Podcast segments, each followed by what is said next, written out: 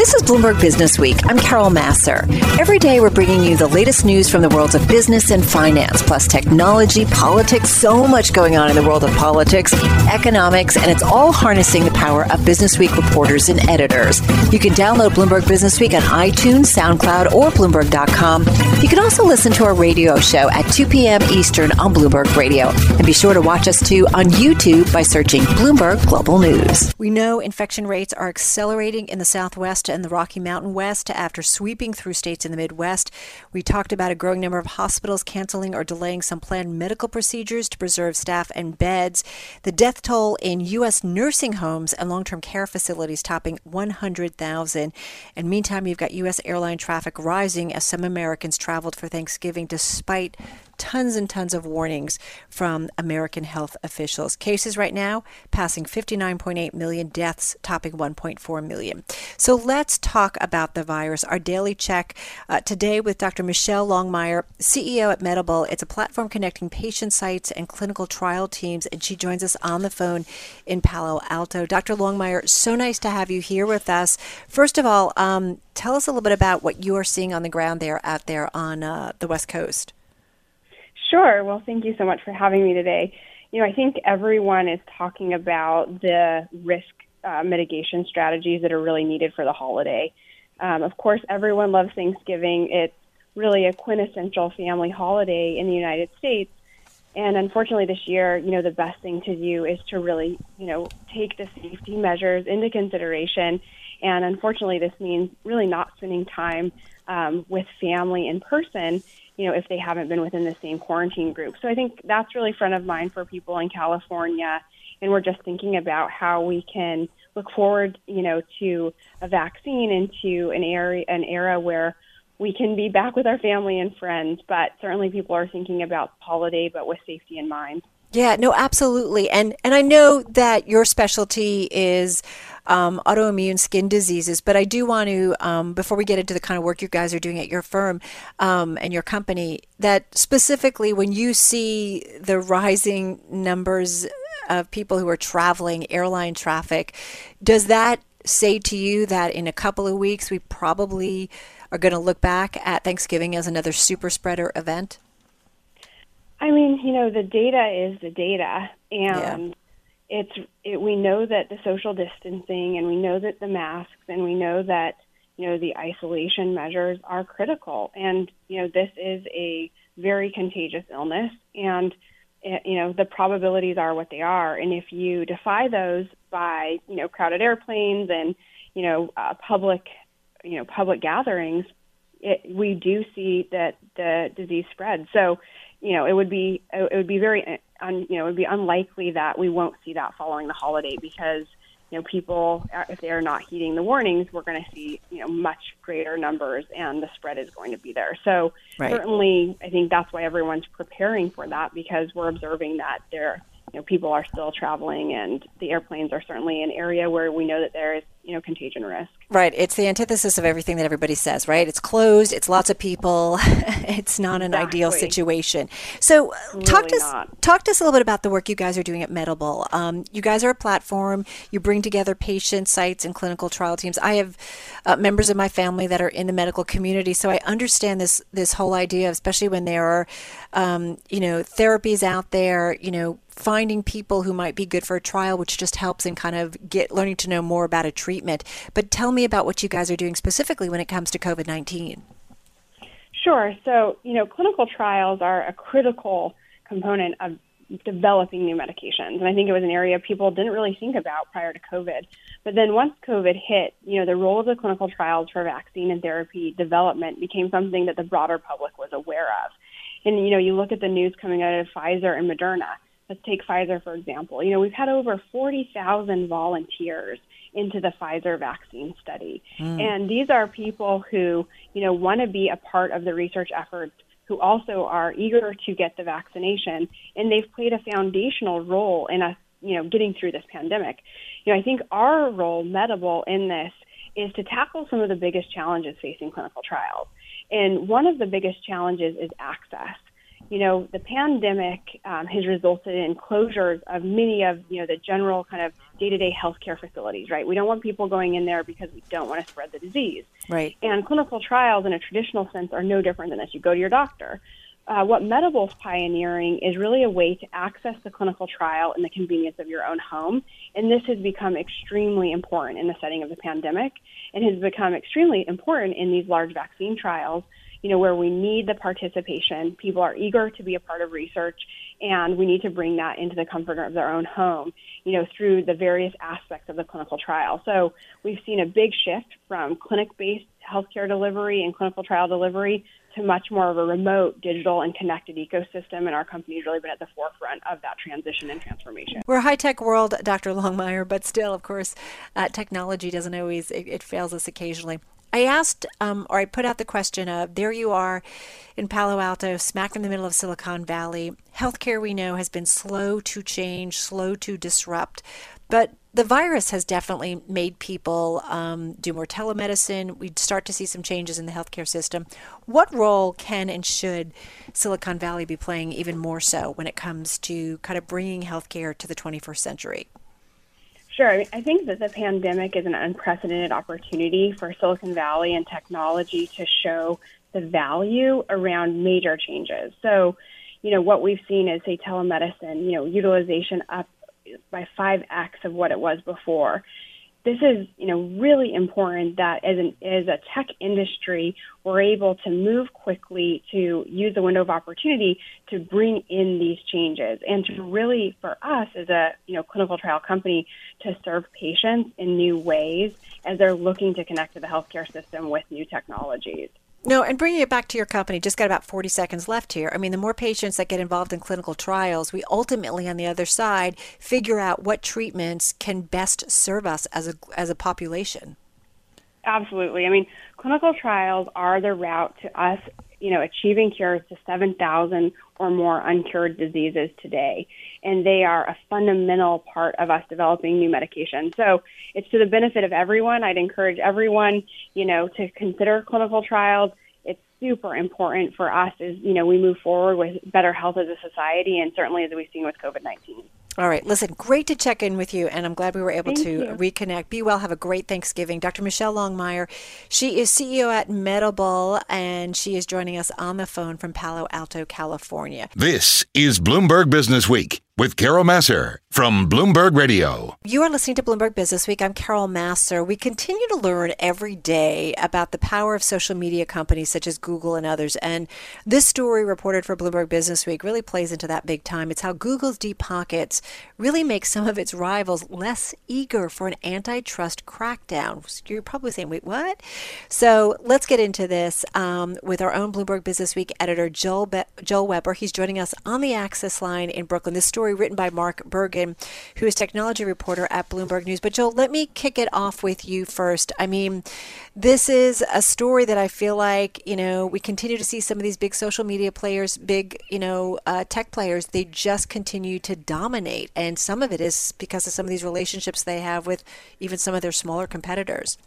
Yeah, that's that's what makes this story, um, I think, part of uh, an interesting antitrust conversation um, and and an element that um, we hadn't I hadn't um, heard before. And yeah. and part of that is you know Google has really you know just an amazing um, monetization ability, and as part of that, they are not shy about throwing their cash around, hmm. and a lot of that cash goes to. Com- to to to uh, we'll call them rivals even though that you might not totally always think of them as, as rivals. Um, right. But but in this case, um, and the one that I'd love to have Mark talk more about, M- Mozilla, which has a rival product in fi- its Firefox browser. Um, actually makes a lot of money from Google, even though Google has a rival product in Chrome. So, so Mark, talk to us about how how how Mozilla and Firefox sort of see this relationship with Google in light of the antitrust conversation that we're we're in the middle of.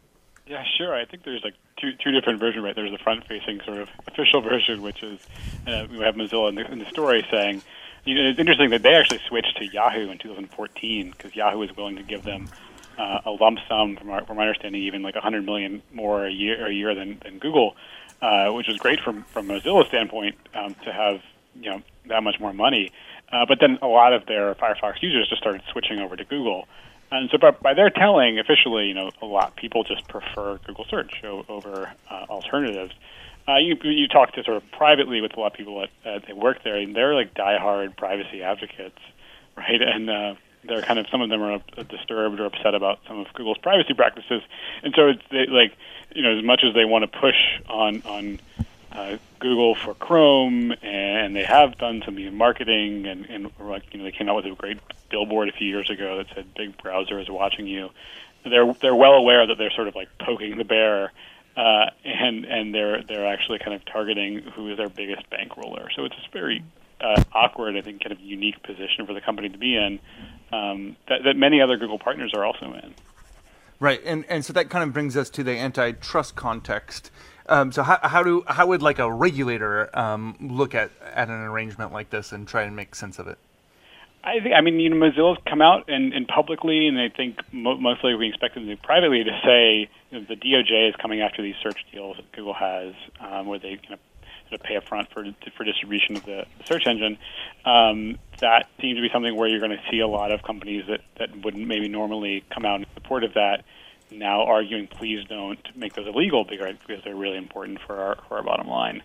Um, so I, I don't know how the DOJ is going to land on that. You know, you certainly like the Apple Google relationship is a really fascinating one. Well, get into that one. That's the one that blew my mind in your story because it's. I mean, they really benefit from each other it's it's a great mutual benefit. I mean, Google yeah. always talks about um, how it has a horizontal business, right? Uh, and, and so so much of their advertising, right? They're sharing revenue with publishers. They're sharing uh, with websites and, and YouTube, right? It's it's all the same sort of model. And with Android, right? Every single you know Samsung gets a, a lump of change every year from the, the Google searches on Samsung, uh, and Apple gets the same deal, although it is a much more secretive deal. There are very few people at both companies that know uh, know the details of that. Um, you know, as we reported, Apple had had talked to Microsoft and Bing a few years ago. I think that really scared Google uh, because they get so much revenue from from iPhones.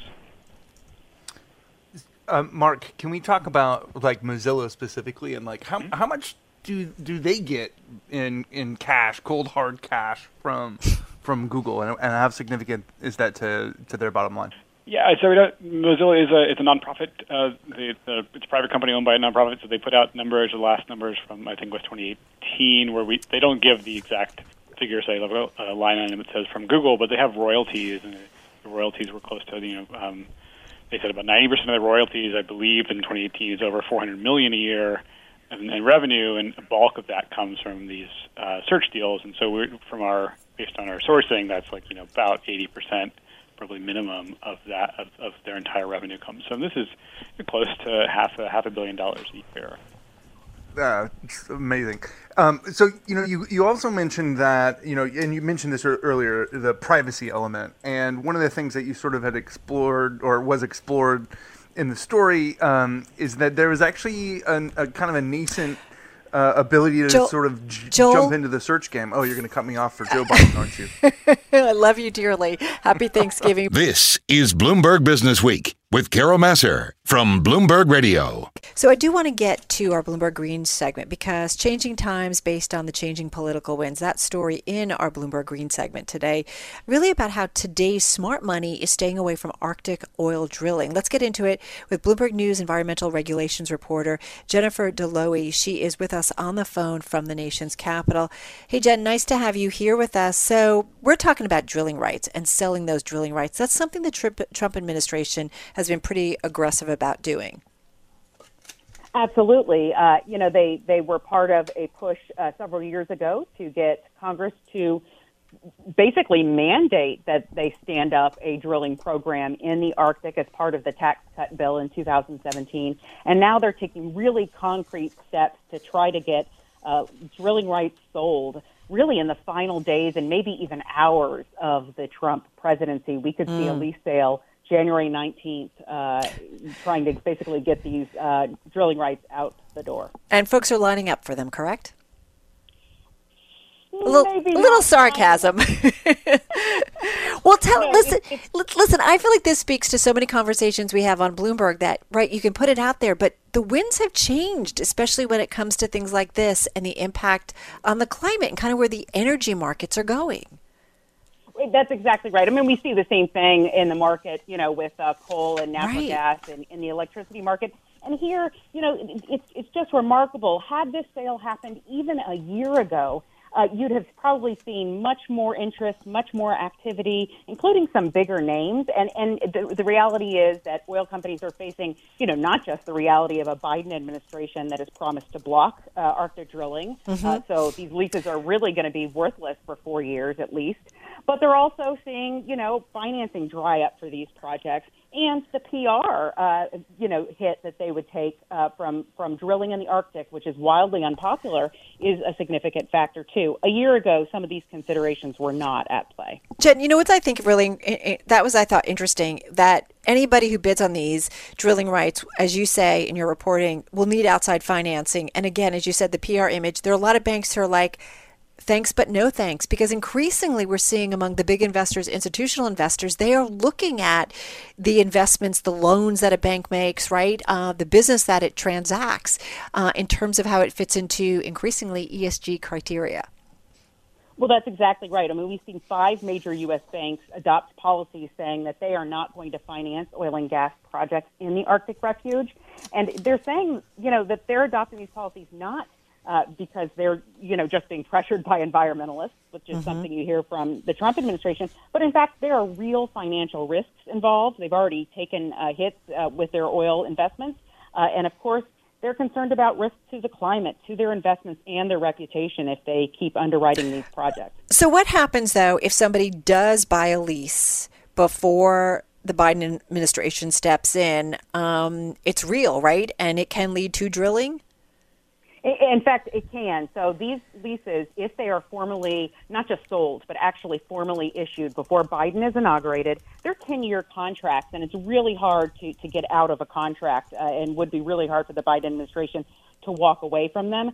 Uh, the reality is every single permit these companies would need to actually do something with those leases is not going to come in the next four years. I mean, we're talking about drilling permits, but also environmental, uh, various environmental approvals and wildlife approvals. So all of those are an obstacle to actually standing up activity in the next four years. One thing that's going to be interesting to see is really who shows up. Uh, yeah. Uh, we won't have big names, but we could see some small, some speculators and little known companies that have ties with uh, Alaska interests that want to see this area develop.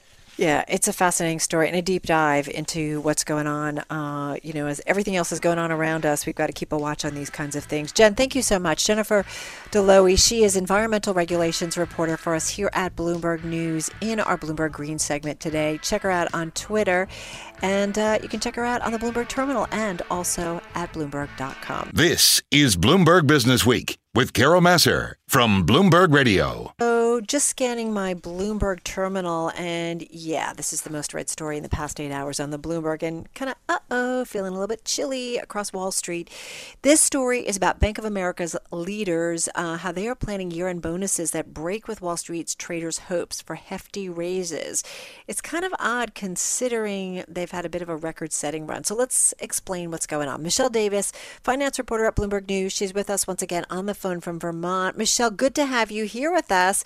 You know, you put bonus in a headline and it's going to trend high on the Bloomberg. What's going on here? Yeah, so, you know, as you mentioned, Bank of America's senior executives have been floating plans uh, right now about, you know, what bonuses are going to look like. It's that time of year. And a lot of people in the industry, you know, traders have been expecting to get big payouts because trading revenue has surged this year. You know, it's been one of the best years in in a decade or, or since the financial crisis. Uh, some people feel like they've worked harder than they ever have before, and uh, the color we're getting is that execs are actually thinking about keeping the bonus pool flat for traders, uh, even though you know trading revenue jumped 20% in the first nine months of the year, and a lot of this has to do with the fact that you know, Bank of America, while it has Wall Street operations, also has a big consumer bank that uh, hasn't been performing as well uh, over the past few months. Uh, this you know matches what what other banks have also been dealing with. And so you know banks have had to put up a ton of money, billions of dollars to cover potential loan losses on the consumer side of their businesses. And so in preparation for that, they're having to temper expectations about bonuses on the on the Wall Street side to try to you know sturdy the ship, steady the ship before right. a possible uncertain 2021. Right, and some would say, listen, they that's executives, the C-suite being responsible and looking at the whole business and saying, okay, what do we need to do to make sure one year from now we're in pretty good shape, right? Because we still don't have a lot of visibility about next year, um, and so some of them would say, or some would argue, right, that it's top brass being responsible. Exactly, exactly, and you know, it's a, a pretty big deal because as we've been talking about, you know, this year, the five biggest U.S. investment banks, uh, you know, they're on pace to generate almost $100 billion in, in trading revenue for the first time in more than 10 years. And if Bank of America comes out and says, you know, bonuses are probably going to be flat, all the other banks, they pay close attention to you know not only surveys about compensation but also what what competitors are doing because no one wants to be the one paying the least but they also don't want to want to be yeah. you know the, the entity that's handing out big wads of cash when they could get away with right. you know paying less and so Bank of America coming out you know this story could give others cover to pay less than uh, what they would have paid uh, and all of this kind of I guess based on what mm. we know from surveys, you know, there's a compensation of uh, consultant Johnson Johnson Johnson Associates. Sorry, Johnson Associates. It's, it's a compensation okay. consultant. Earlier this month, they projected that uh, equity traders, you know, could see bonuses jump by 25%. Bond traders could see them increase by 45% or more. Mm. If one of the big biggest Wall Street banks is going to keep it flat, then you know maybe the survey wasn't uh, totally right. But we still don't know. There's still a month left in the quarter. In the fourth quarter, things could change. Um, but yeah. Well, and I think it's a it's a key point about Bank of America, right? Because they've got a big consumer side. And I have to say, anecdotally, I know people who've been reaching out to some of the big banks for either home equity loans or so on, and what they're hearing is that they're not doing any kind of new loans. So they're being a lot more conservative going forward. And you do wonder what that means about what they're seeing internally, maybe on the consumer side of the business. I'm not saying B of A specifically, but just in general, that's what I've been hearing. So I don't know, like, um, I'm thinking about an individual. Can they lobby for a, larger payout? Like, how does this work? And just got about 40 seconds here. Yeah, so what we understand is that not all of this is set in stone just yet. If there are high performers who, you know, did really well, there's still time for executives to lo- lobby for larger payouts for them. Uh, but I think that the other big thing to keep in mind here for Bank of America is there's a lot of optics here. You know, the economy is struggling, businesses are shuttering, people are losing their jobs. Yeah. Brian Moynihan, the CEO, you know, he recognizes that it probably doesn't look great to be handing out huge checks to you know traders at a time like this, and so that's definitely something that's going to be coloring any decision. Yeah, and safe to say that's left over from the financial crisis, right? We saw a lot of sensitivity um, in terms of what the big banks were doing, what Wall Street was doing, certainly at the time of the financial crisis, and and having to kind of either force it, you know, rein it in because the regulators are just trying to not be uh, tone deaf amid a really really tough time. Um, listen, thanks so much, Michelle. Thank you. Have a great Thanksgiving, Michelle Davis. She's finance reporter at Bloomberg News, joining us on the phone in Vermont. I'm driving in my car. I turn on the radio. How about you let me drive? Oh, no, no, no, no. Who's gonna drive you home? Honey, please, I'll do the driving. Drive on. Excuse me, I want to drive. Just drive, baby. It's the question that drives us.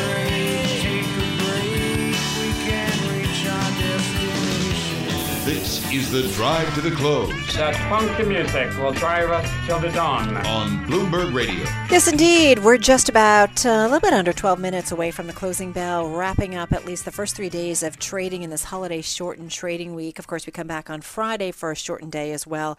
Uh, in the meantime, let's check out the trade. Back with us is Shawn Cruz, Manager of Trader Strategy at TD Ameritrade. He joins us on the phone in Florida. Shawn, nice to have you here. Um, just looking at some of the notes you shared with us us.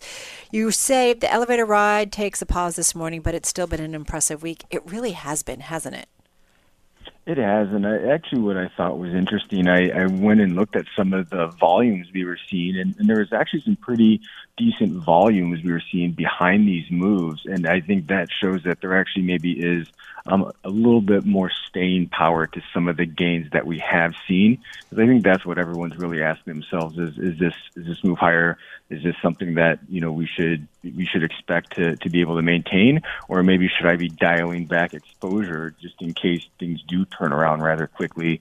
And you know they say markets can kind of go up up an elevator, but they go down, you know, off a cliff. I think that's what everyone's asking themselves. But looking at the volumes, I think this move seems sustainable, at least for the time being. Why?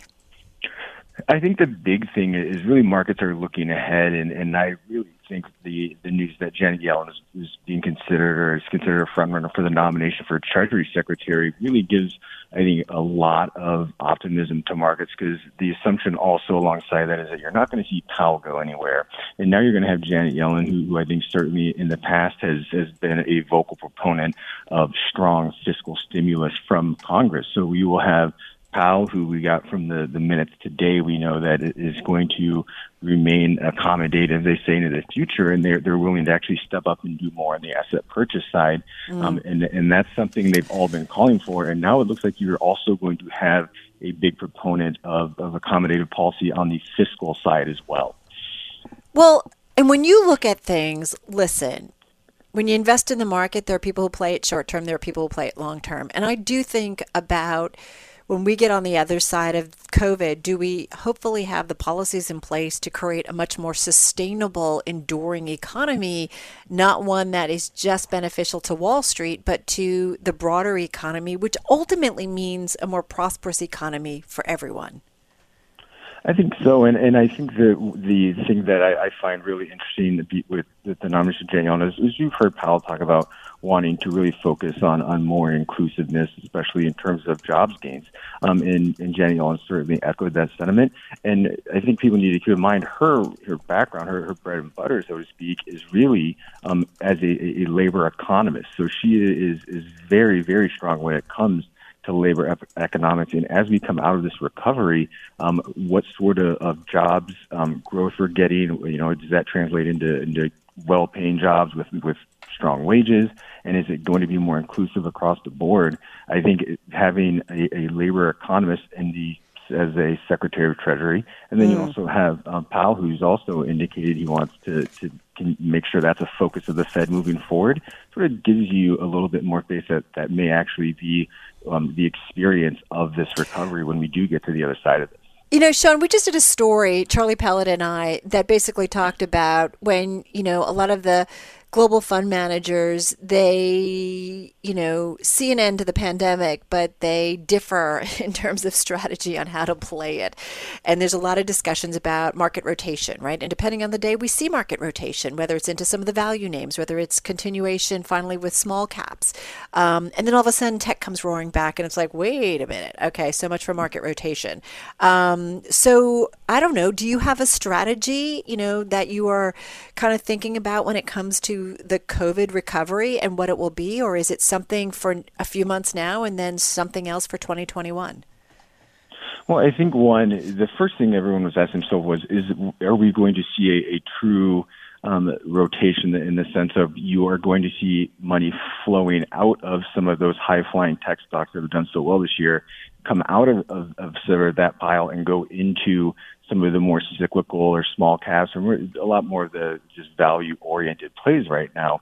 Um, and I think what we've learned over the past couple of weeks, there was an initial reaction when Pfizer announced their, their vaccine where you sort of saw that play out on the screens. You saw um, the NASDAQ actually get hit, but a lot of the cyclical sectors and, and the indices that really have a, a strong weighting to some of those more cyclical type names, actually did really well. Um, mm. I think markets sort of reassess that, and, and the sense I'm getting now is, look, we're going to hold on to some of these tech names. We think they really have made some pretty strong progress in user growth, getting people on their platform this year.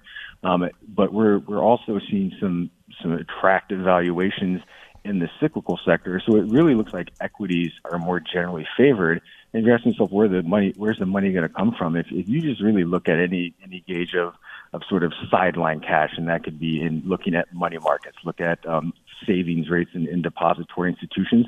All of those are incredibly high right now. So I think that's where you're going to see um, the money flow from. It's going to come out of being really truly on the sidelines in MN markets and savings accounts. But I also think some of, of what you've seen, just the strong demand flowing into Treasury that's pushed yields so low, I think you're actually going to see that also reverse a little bit. And, and mm. when you hmm. start to think of what that means for, for interest rates and yields, it can favor certain areas like banks um, but also, there are some interest rate sensitive areas of, of the economy and the market, thinking housing, automotive, that maybe are, are going to be on the other side of that coin. But yeah. generally, across the board, I think it favors equities. What's the story we need to keep a watch on? What's the thing that could be, you know, kind of turn us upside down again here? Is it rising virus numbers, everything taking just a little bit longer than we anticipate? What is it in your view?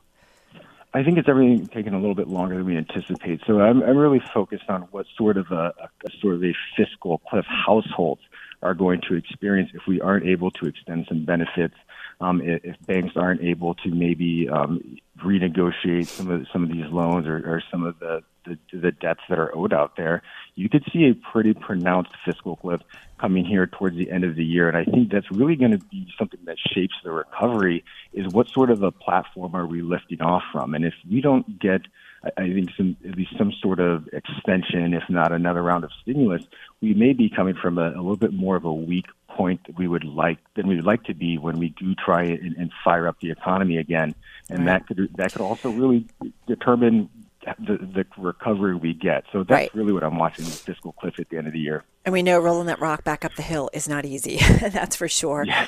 Um, Shawn, thank you so much. Have a, a, good and safe holiday. Happy Thanksgiving. Shawn Cruz, he is manager of trader strategy at TD Ameritrade, joining us on the phone from Chicago on this Wednesday. Thanks so much for listening to Bloomberg Business Week. Download the podcast on iTunes, SoundCloud, or at Bloomberg.com. And be sure to check out our daily radio show at 2 p.m. Eastern on Bloomberg Radio. And be sure to watch us too on YouTube by searching Bloomberg Global News.